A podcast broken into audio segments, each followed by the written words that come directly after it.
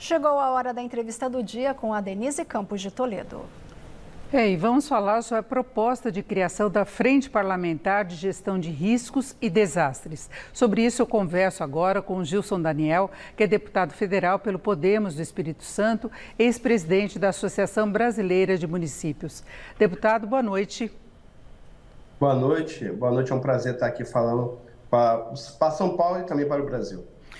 Bem, deputado, eu gostaria de saber qual a intenção com a criação dessa frente, não é, é, de que forma que ela pode atuar, porque a gente tem visto né, um certo atraso né, se tenta corrigir os problemas, os desastres, depois que eles ocorrem. O senhor tem essa experiência no Espírito Santo, não é? Eu queria saber de que maneira que os deputados podem atuar e como está a coleta de assinaturas para a formação dessa frente.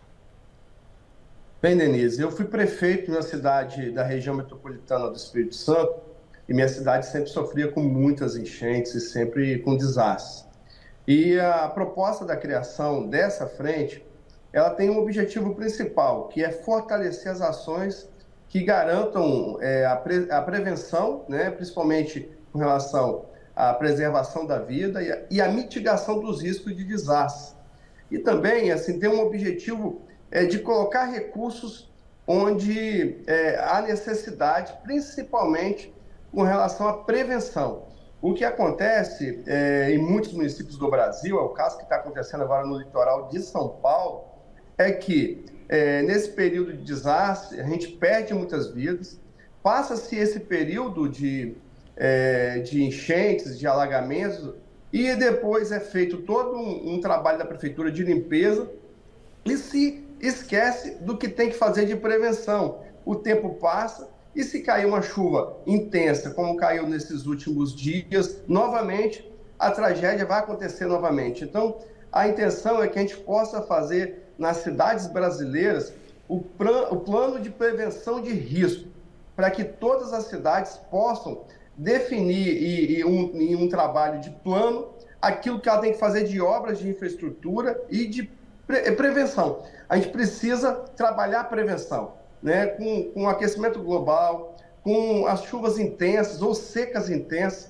A gente tem sofrido muito nos municípios brasileiros e a frente ela vem para poder abrir essa discussão para que a gente possa ter recursos para essa área de prevenção de desastres. Né? Então, esse trabalho já começou é, na última semana de coleta de assinaturas. A gente acredita que na próxima semana a gente já consegue as 198 assinaturas para que essa frente possa abrir um debate forte em, é, com relação à questão dos desastres que acontecem no Brasil em praticamente todos os estados. Agora, deputada, essa questão de verbas já não deveria estar prevista no orçamento. Nós tínhamos a previsão no governo anterior de 671,54 milhões de reais no orçamento. Aí, depois da aprovação da PEC de transição, a, a os recursos para prevenção e gestão de desastres subiu para 1 bilhão e 170 milhões. Agora, o, o, o, governo Lula pretende até editar uma medida provisória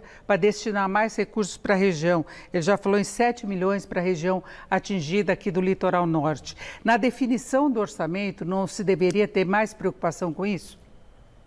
É essa discussão que nós queremos fazer na casa, na comissão é, de orçamento porque o orçamento de 1,170 bilhões é muito pouco perto daquilo que a gente precisa no nosso país. Só para você ter ideia, em 2013, né, 10 anos atrás, nós tínhamos um orçamento de mais de 11 bilhões de reais.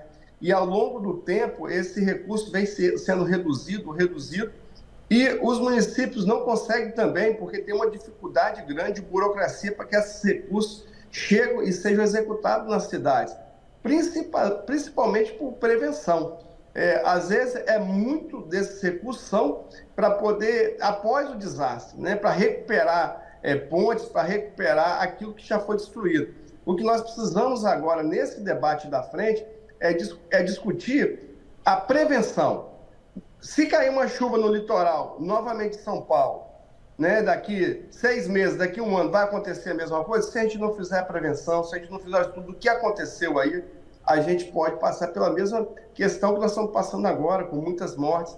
Então, a ideia é um plano de redução de risco, onde nós vamos elencar as obras necessárias em cada cidade e o governo federal, o governo dos estados, possa colocar recursos. No Espírito Santo, o governador lançou um fundo chamado Fundo Cidades, onde ele vai destinar mais de 200 milhões para prevenção de desastres. A gente quer que isso aconteça em todos os estados do Brasil. Agora, o Ministério do Meio Ambiente, a ministra Marina Silva, já anunciou um programa específico para eventos extremos que tendem a ocorrer com mais frequência, até pelo aquecimento global. Enquanto o orçamento foi diminuindo, o risco de repetição dessas situações vem aumentando e tende a aumentar ainda mais. Agora, não tem um problema na gestão das próprias cidades em relação à ocupação de áreas de risco? De se deixar que essas áreas sejam ocupadas e depois não desocupadas, nós estamos vendo nessa situação de emergência a necessidade de autorização da justiça para que se possa forçar os moradores a saírem de determinadas áreas. Isso falando do litoral norte. Mas ah, no dia a dia, no cotidiano da gestão das cidades, não há uma falha das prefeituras nesse sentido? Muitas prefeituras do Brasil é, não têm profissionais de fiscalização para ocupação dessas áreas, principalmente áreas de APP.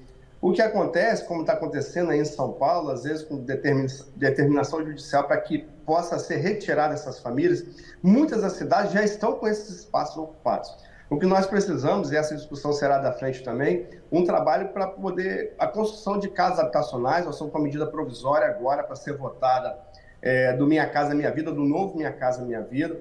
E aí, uma das questões, até emenda minha, é que a gente possa construir casas para destinar essas famílias que estão em área de risco, para que a gente possa retirar essas famílias e levar para ela para um lugar seguro. É, isso acontece aí em São Paulo, mas acontece em todo o Brasil. Nós estamos vendo, com o passar do tempo, os, o clima está muito diferente. Nós temos chuvas muito intensas e cai, às vezes, em um determinado território só. Então, a tragédia é uma tragédia anunciada. O que nós precisamos é, é mitigar esses riscos, né? E com um plano de prevenção de risco a gente possa e definir locais que a gente precisa fazer maiores investimentos. É, o que se estima é que mil municípios no país tenham áreas de risco, não é? E 90% das mortes por esses desastres, como os que ocorreram agora no litoral norte de São Paulo, eles, é, elas ocorrem exatamente dessas cidades, que já são mapeadas. 150 cidades concentraram 90% das mortes nos últimos anos. Então, é uma tragédia anunciada que não se toma providências antes, não é? Essa questão de moradias populares porque aí fica nítido também a, desigualdade de renda, porque áreas ah, de maior poder aquisitivo até são afetadas, mas dificilmente com o nível de tragédia como a gente vê nas áreas mais pobres, não é? Nós temos, Denise, um fundo que é chamado Fundo Nacional para, é, para Calamidade Pública, Proteção e Defesa Civil. Esse fundo, só para você ter ideia, não tem recurso. É um fundo necessário, a gente ter um, uma quantidade de recursos para que os municípios brasileiros possam enfrentar essa, essa, esse desafio, porque nós temos hoje, você falou o número de municípios que tem pessoas morando em condições muito difíceis, né, locais de risco, onde o, o poder público tem que fazer intervenção. E a intervenção só acontece quando a gente tem uma tragédia, como está acontecendo agora em São Paulo, como aconteceu em Petrópolis, na região serrana do Rio de Janeiro, como aconteceu em Angra dos Reis, como aconteceu em Iconha, no Espírito Santo como está acontecendo aí em diversas cidades brasileiras a cada momento, às vezes com um número maior de mortes, às vezes com um número menor de mortes, mas nós precisamos sempre trabalhar a preservação da vida. A vida não se recupera, né? Então nós precisamos colocar investimentos nesse fundo e em demais fundos que ajudam nessa questão ambiental, e nós vamos ter muitos recursos ambientais agora nessa nova pauta ambiental. A partir daí, a gente vai poder avançar um pouco mais, principalmente na prevenção. Então, a intenção da frente é definir os orçamentos para os vários programas que também serão discutidos pela frente, é isso?